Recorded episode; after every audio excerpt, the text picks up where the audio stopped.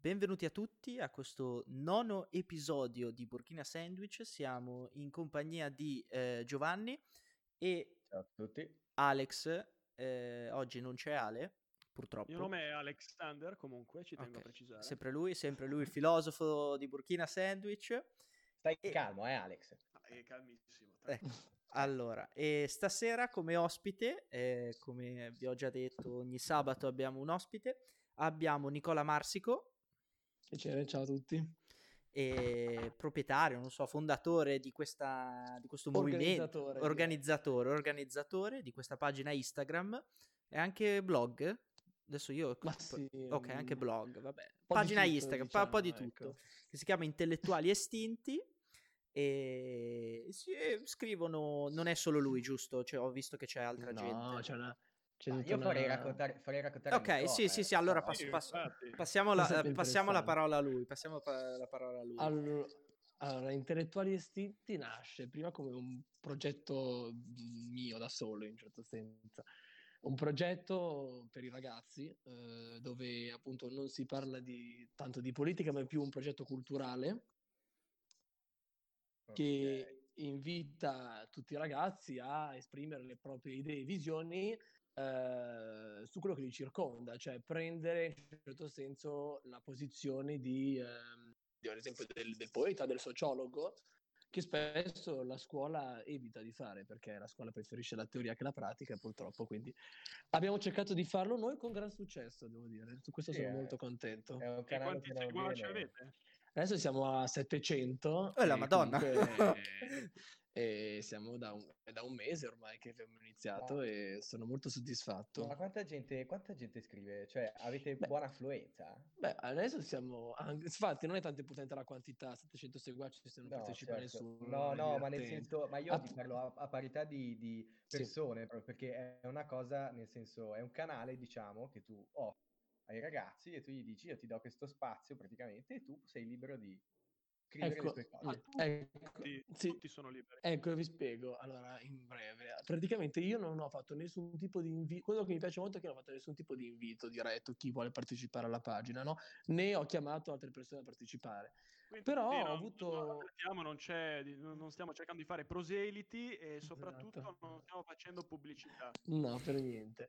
E quindi l'obiettivo fatto è proprio la propria volontà di questi seguaci che hanno deciso di iscrivere. Ormai siamo una ventina. E il bello è che è una squadra abbastanza ampia e che è una squadra che tratta materie diverse, attualità, politica, filosofia, economia, qualsiasi cosa, anche musica. Architettura, perché so, ho letto un articolo che... Al- eh, quello l'ho scritto io. Ma Ecco, più che sì, appunto. è, è più, diciamo, Ah, l'articolo sociologia. sulla- sull'archi- sull'architettura? Sì, No, sì. su, su Milano proprio, la nostra città. Ah, beh, sta- Giovanni è un architetto, ti eh. sapere- Sì, Ah. sì, mi presento adesso, ti interesserà sapere che frequento il primo anno di progettazione dell'architettura. Frequenta, non studia, frequenta. Eh, Politecnico. Partecipo assolutamente alle lezioni, eh, io mi trovo molto bene. Ah beh certo, no ma io non è che mi reputo un architetto appunto, no soltanto eh, possiamo dire che è più sociologia che architettura, ecco, però alla Eh. fine eh, le materie umanistiche, eh, non voglio essere troppo noioso, comunque Sì, le materie umani- umanistiche, No, sì, noioso, perché dico, qui c'è un filo, io non, non mi, non posso definirmi un filosofo. tu sei un filosofo, no? Io sono un firma, ecco Eh. sono. E, però mi piace, quando la gente annoia io ascolto sempre. Come diceva, diceva Gaber, se il film ti annoia e dis- Bellissima canzone tra l'altro. Ragazzi, Allora. avete qualche domanda? No, io, Allora, io sì, ho io mi butterei già che siamo sul tema così non lo andiamo a riprendere su questo il post riferito all'architettura di Milano, dato che ci siamo andati, allora sfruttiamolo. Allora io leggendolo, nel senso mi sono un po'... ti è venuto il vomito? No, no, non vomito. Allora, a me è piaciuto perché comunque scrivi bene, quello assolutamente ti invidio tanto perché io non so scrivere così, però eh, quello, che, quello che non mi è piaciuto è che comunque vai a, eh, diciamo, a andare contro il progresso di una città che sta emergendo, che dopo, diciamo, il post-expo di Milano, che è da lì che è iniziato Sì. tutto, sta avendo dei, diciamo, delle evoluzioni che a mio parere sono bellissime, parlando di City Life, parlando mm. di Piazza Gaio Lenti. Tu invece vai contro questa cosa. Ecco, ti spiego. Prima di tutto, eh, ecco, io magari sarò, sto fu- fuori da- dall'ondata, però sono, distingo progresso e sviluppo prima di tutto, no?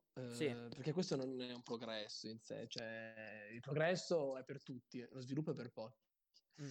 E questo chiaramente mostra uno sviluppo che a me non piace perché, vedi, io penso che non, Milano si sta integrando nelle grandi città globalizzate, no? Però sta perdendo quello che sono i milanesi, cioè la cultura no? di Milano, che sia architettonica appunto, ma che sia anche come stile di vita. E io non voglio che la mia città, a cui sono molto attaccato, diventi come alla fine Londra o Parigi o New York, dove tutti vivono allo stesso modo e dove tutti vivono nei stessi spazi. E vedi, non so se par- parlavi di Expo proprio, vi ricordate a Castello Sforzesco davanti a quelle terribili piramidi Eh, di vetro effettivamente- tragiche? Cosa c'entra con Milano? A me sembra, io magari sarò pasoliniano in questo, mi sembra una mosca bianca in una città così bella. Io quando passavo di lì vedevo sempre il castello, poi mi hanno piazzato quei due orribili. Su questo sono d'accordo. Su questo sono Sì, d'accordo. effettivamente, come emulare New York se non costruire tre bellissimi grattacieli di compagnie di assicurazioni? Ecco, Speriamo che appunto, non eh, e infatti volevo dire questo alla domanda di Federico, soprattutto volevo dire il fatto che alla fine, sì, Milano si sta sviluppando sempre di più, però pensaci, non è che City Life in sé sia il simbolo di un grande sviluppo, no? Perché sono case, cioè in una No, zona... no, ma- c'è- Non volevo interrompermi, quindi tu speri un giorno una finale alla Fight Club in cui i grattacieli delle banche, delle assicurazioni crollano miseramente. Sarebbe, sotto sarebbe il mio sogno. ecco. canzone dei Pixies. Eh, No, io- Però se posso, Eh, però scusate, se posso... posso dire una cosa, se posso dire una cosa. Vai Fede, sì. eh, No, vai. io volevo un attimo, eh, diciamo, rispondere, no? Allora, su quello di City Life sono d'accordo con te che, come è scritto nell'articolo, le grandi scritte non piacciono. Però devo dire che secondo me ormai le tre torri di City Life insieme alla torre Unicredit eh, di Gary Lenti sono diventate, oltre al Duomo ovviamente, i- diventate il- i simboli di Milano. Ecco, appunto, a me fa cagare, scusate il termine. Oh, che bello, ma eh, cazzo, però- ma, ma parliamo come, parla il popolo, cazzo. come se magna. Allora, il problema è questo è che, ad esempio, io iniziato a girare- fare un giro in castello, dentro Castello Sforzesco, ma a me, a me dispiace, però ci sono dei, dei- dei grandi palazzi anche a Milano, nel centro e non, eh, che non vengono praticamente calcolati dagli stessi milanesi. Ma perché dobbiamo andare a eh, valorizzare dei grandi elementi di metallo, acciaio, con queste grandi scritte che a me non piacciono proprio, no? come le marche in sé, non sono un grande appassionato. E, ma oltre che a quello, vedi, io penso che ormai i grattacieli City Life sono considerati come eh, la, la cultura di Milano in sé, però no, io dif- preferisco difendere che City Life, capito? Trovo che ci sia che è più primitivo che in questo terribile grattacielo che non corrisponde per niente a dove abito io, perché Sì, Un sì, po' sì, ripi- eh, assolutamente. Sì, sì. Come Io- io sinceramente mi ritrovo d'accordo. E poi, beh, se Giovanni poi tu hai qualcosa da dire, io Ma io capisco che da un lato, diciamo, nell'evoluzione di una città, no? Quando, quando sei in un nucleo, in un nucleo urbano abbastanza piccolo, lo vedi nei paesini, la gente si conosce tutta, eh, c'è, c'è un clima molto più familiare, no? Quindi, eh, e questa è una cosa che si perde quando la città comincia a diventare una metropoli. Non so, vedi New York, New York è una Cavolo. città che dentro ha almeno 10 altre città e tu vi- vivere in un quartiere di New York è come vivere in un'altra Ah, dico il parere di un architetto. E per spostarti- E per spostarti ti, e ti, ti- ti- ti- ti ci metti anche un paio, un paio di giorni per arrivare dall'altra parte di New York. Questo per dire però che quindi capisco che eh, perdere questo senso di appartenenza alla città ehm, è, una cosa che, è una cosa che succede e, e la capisco. Però dal- d'altro canto eh, bisogna comunque essere realisti. Cioè Sì, il alla mondo, moda, eh, cresce, no, non alla moda, il mondo cresce e va avanti. Quindi nascono più persone, la popolazione aumenta e serve costruire. sempre Eh, ma qui e l'errore. L'errore, se- l'errore dove sta? È L'errore- qui l'errore. Eh, ma- perché a New York c'era invece il simbolo della nostra epoca è appunto il, il- il perseguire la non- le cose non necessarie perché costruire tre grattacieli quando praticamente stai nella pianura più grande del mondo e non hai problemi di spazio questo è proprio Condivido. il simbolo Condivido, del- eh, ma condivido prima- Però il più, il più grave errore, secondo me, in qua, qua è il fatto che ovviamente la demografia di Milano è aumentata non così tanto come le altre città e la popolazione di Milano come quella d'Italia non è che tenderà ad aumentare negli anni, quindi io farei investimenti in altre parti del, del mondo. Però oltre che a quello, City Life non ha nulla per la soddisfazione, cioè non so come dire, per dare dare spazio a nuove popolazioni, perché alla fine sono delle residenze per persone soltanto benestanti, quindi non, è, non, non, trovo niente di, non trovo una risposta né geografica né demografica in questa nuova parte costruzione. Tu dici costruiamo un parco e il grattacielo lo lasciamo agli americani. Esatto, Vabbè, io non è che dico che non bisogna più costruire nulla, Milano deve rimanere così, costruiamo altri palazzi anche magari ispirandoci all'estero, però manteniamo un attimo un po' uh, una, un, so dire, una visione all'italiana, capito? Cioè, sì, sì. Io fermo Alex che so che già sta parlando. Andare a copiare gli altri. Uh, no, stavo ancora parlando Nicola. Joe mi... mi, mi... Eh, ok, Joe, sì, vai, vai, prego. Prego, non dovevi finire ah, un concetto? Ah, cavoli, eh, figurati. già dimenticato. Cosa stavo dicendo?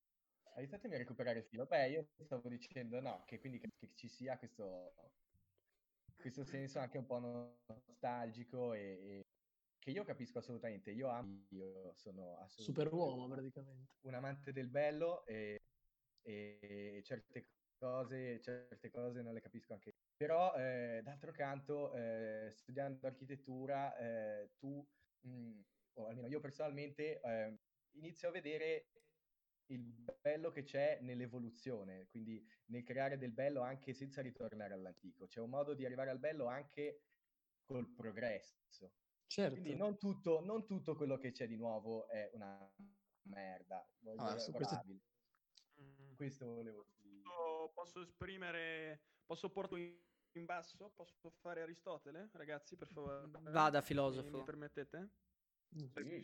Benissimo. Allora, no, la disuguaglianza c'è sempre stata, come i grandi, come gli imperatori si facevano costruire palazzoni nell'antica Roma e oggi costruiamo i palazzi delle compagnie di assicurazioni, ma secondo me bisogna, bisogna entrare nella psiche dell'uomo, perché sì. Eh, questa è un'epoca eh, che è caratterizzata dall'assenza di valori. Adesso porto un esempio molto scientifico.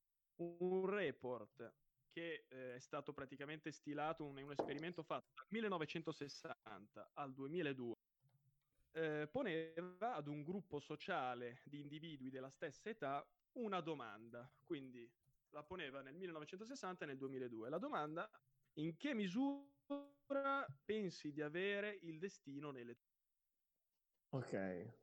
Nell'arco di 40 anni il dato è passato 80% di avere destino nelle proprie mani ad una esigua minoranza. E questo è il punto. E soprattutto è, è scientificamente provato che nei paesi occidentali, quindi caratterizzati dallo sviluppo eh, liberale, eh, cap- lo sviluppo capitalista, i giovani eh, soffrono di diversi disturbi di depressione Beh, perché certo. i giovani faticano a trovare quel mm. netto tra ciò che sono e ciò che devono essere per la società questa tua riflessione, appunto.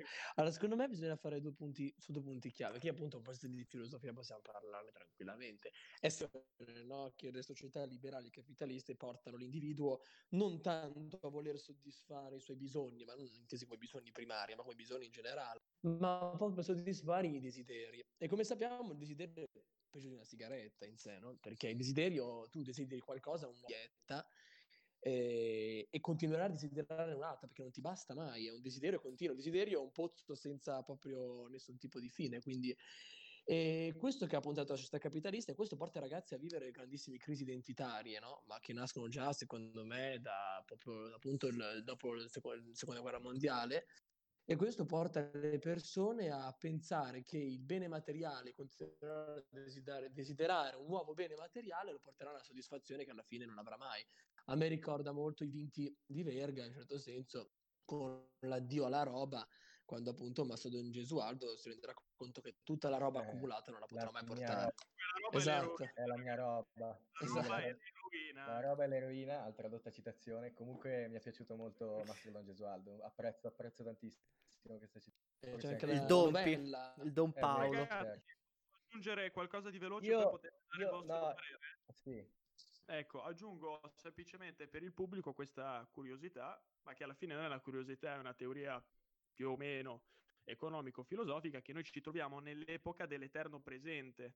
Ciò che è fatto, ciò che guadagniamo, compriamo oggi e ciò che le, tutte le azioni che compiamo oggi eh, sono poi da buttare via domani, poiché eh, inseguiamo continuamente qualcosa che non potremo mai ottenere con il denaro, che Eh, certo. è l'unico valore che purtroppo io non sono di sinistra, non sono comunista, non sono non- non- Radicale, sì. quella scuola, però è, noto che oggi il, il valore per le persone è il denaro, non ci sono più costumi. Certo. io vorrei fare un'ultima domanda. A questo punto mi sembra che voi due abbiate più o meno lo stesso parere. Io ehm, adesso non mi esprimo, ma nel senso che Un eh, capitalista di chiedere- merda. No, no, no, no, no, non in questo senso. No, Però, no, però faccio, faccio una domanda innocente e chiedo a chi voi di voi due vuole rispondere, o a tutti e due, Fai rispondere Nicola. qual è a questo punto la soluzione? Vabbè, questa è una domanda molto interessante. Perché a se- questo eh, punto, se, se a uno non va bene una cosa, deve eh, trovare anche certo, una vedi, soluzione. noi due intellettuali, eh, noi due intellettuali che risponderemo a questa domanda, poniamo Sì, il problema e la anche io soluzione. sono poi intellettuale. Eh, eh, no, scusa. No. Potrei, potrei anche rispondere a questa domanda. Sì, ma vedi, secondo me, pro- provo, io provo a supprimere la mia visione. Secondo me la, gran- la, la soluzione per questa società sarebbe alla fine in sé una, non una, una rivoluzione come è stata nella storia con i libri di Marx, le mutazioni appunto, oppure una lotta di classe, cambiare tutto, no. La vera soluzione in sé è partire da- dai ragazzi, dalle nuove generazioni e in certo senso educare le persone a dar valore ai loro, ai loro acquisti, ai loro comportamenti sociali, no? Basandosi quindi su una trasmissione di valori da parte delle famiglie e della scuola, quello che manca oggi, no? Però il sistema rimane lo stesso. Beh, purtroppo dare- devi capire che, scusami, poi mi Vai, taccio. No, no, no, bisogna alla fine, purtroppo, rag- ragazzi, questo è il vero problema, che ormai siamo, siamo in ritardo, non possiamo più distaccarci totalmente dal mondo liberale, della, della globalizzazione, dobbiamo riuscire a eh, conviverci se vogliamo che le cose cambino. E secondo me questa pandemia, ad esempio, porterà tantissime persone a riflettere veramente su cos'è davvero importante, fare il pane in casa e stare con la famiglia o invece continuare a comprare Monte Napoleone. Questa sarà la problematica. No, questo, questo sono d'accordo, questo sono d'accordo. C'è una crisi di valori che eh, è assolutamente eh, evidente e indubbia. Su questo sono E perfettamente io qui. Mi attaccherei a un altro articolo. Ma che io adesso- posso rispondere a quella Alex, domanda? no, Eh, non, ri- non rispondi perché hai già parlato troppo cercava. e siamo in, in- in ritardo con la scaletta. E io Eh, posso... vabbè, dai, fatemi, fatemi finire Dai. Alex, dai, Vai. dai, dai, faremo su, due su. interviste. Cioè, Vada, cercherò, Alex. cercherò di essere breve. Allora, quando tu, Giovanni, chiedi allora dov'è la soluzione? No, io non l'ho chiesto con questo tono, però, eh. molti molti dicono, è sempre stato così, ma cosa vuoi? Eh, ragazzi, invece no, non è sempre stato così, perché per millenni in- nel mondo era in vigore l'eredità via sangue, c'era, in Francia c'era l'ancien régime, c'erano i re, Certo. e dopo 1789 tutto è cambiato e nel 1600 cosa, se uno avesse proposto un modello capitalista gli avrebbero riso in faccia. Eh, detto, "Eh, è sempre, è sempre stato così, Eh, non è assolutamente vero. E poi in secondo luogo voglio dire, da un punto di vista economico, eh, per rimanere comunque in un sistema globalizzato, basterebbe applicare delle modifiche da un punto di vista anche etico, ma soprattutto economico. Quando, per esempio, il capitale, quindi il denaro, può spostarsi così facilmente e così velocemente, cosa accade? Che se io ho 2 milioni di euro e in Italia me li tassano al 22% o al 43%, cosa faccio? Faccio un bonifico alle isole Cayman e Ah, sì, no, da Monte Carlo. Cioè. e questo è il punto. In un mondo globalizzato in cui non c'è una governamentalità, anche dal punto di vista fiscale, in cui ehm, le tasse sono uguali paese per paese, è ovvio che il capitale andrà da un paese all'altro al paese che più gli conviene. E qui si creano le disuguaglianze, perché questi sono tutti soldi sottratti al welfare. Eh, E la certo. chiudo qui. Non lo so, secondo me qua ci stiamo addentrando in una foresta molto spinosa. Io non ho capito niente, quindi... Ci rimetteremo, ci rimetteremo al parere del pubblico. Arriverà il giorno- per la prossima puntata, magari ne facciamo. Arriverà il giorno in cui parleremo di ambiti scientifici e allora lì entrerò io. Esatto. no, io mi sposterei, co- ricollegandoci a quello che hai detto alla fine del tuo discorso, Nicola, al, al tuo articolo su- che si intitola Se fossimo solo degli ospiti. Mm-hmm. No, che mi ha sì. colpito molto, soprattutto per il fatto che in questo periodo, diciamo più all'inizio della, della pandemia, quando iniziavano ad arrivare dati non inerenti alla pandemia, ma per esempio a quello dell'inquinamento, no? Sì. Tu in, in questo articolo vai a dire che, come dire, che, il, che, che siamo, siamo, ospiti della Terra e ce ne siamo approfittati, no? Sì. Però si parla di, sempre di un ciclo. Qui Alex può entrare con una frase filosofica del Hegel, eh, sbaglio, era del ciclo o Nietzsche? Il ciclo? Io che era tutto un ciclo. delle ragazze, quello che... Ah. quando arriva il ciclo a te non scopi, scusa. Ti rovini le serate. Rispetto alle donne che Schopenhauer disdegnava e mi dispiace per lui. Vabbè, ok, ho capito che non mi ha risposto. E, e, quindi tu cosa ne pensi di questa, di questa, idea che tutto torni come prima, prima o poi, anche la natura? Cioè che prima l'inquinamento eravamo proprio arri- arrivati al limite, poi è arrivato questo virus che ha fatto tornare la situazione. Sì, Beh, eh. ragazzi, prima, prima, di far rispondere Nicola, ieri c'era una luna bellissima. Cioè, lì, e qui lì molto ditemi se, dite, ditemi se non c'era, se, ditemi se non è l'inquinamento che mi ha fatto vedere le macchie sulla luna, era bellissima. Comunque, sì. dai.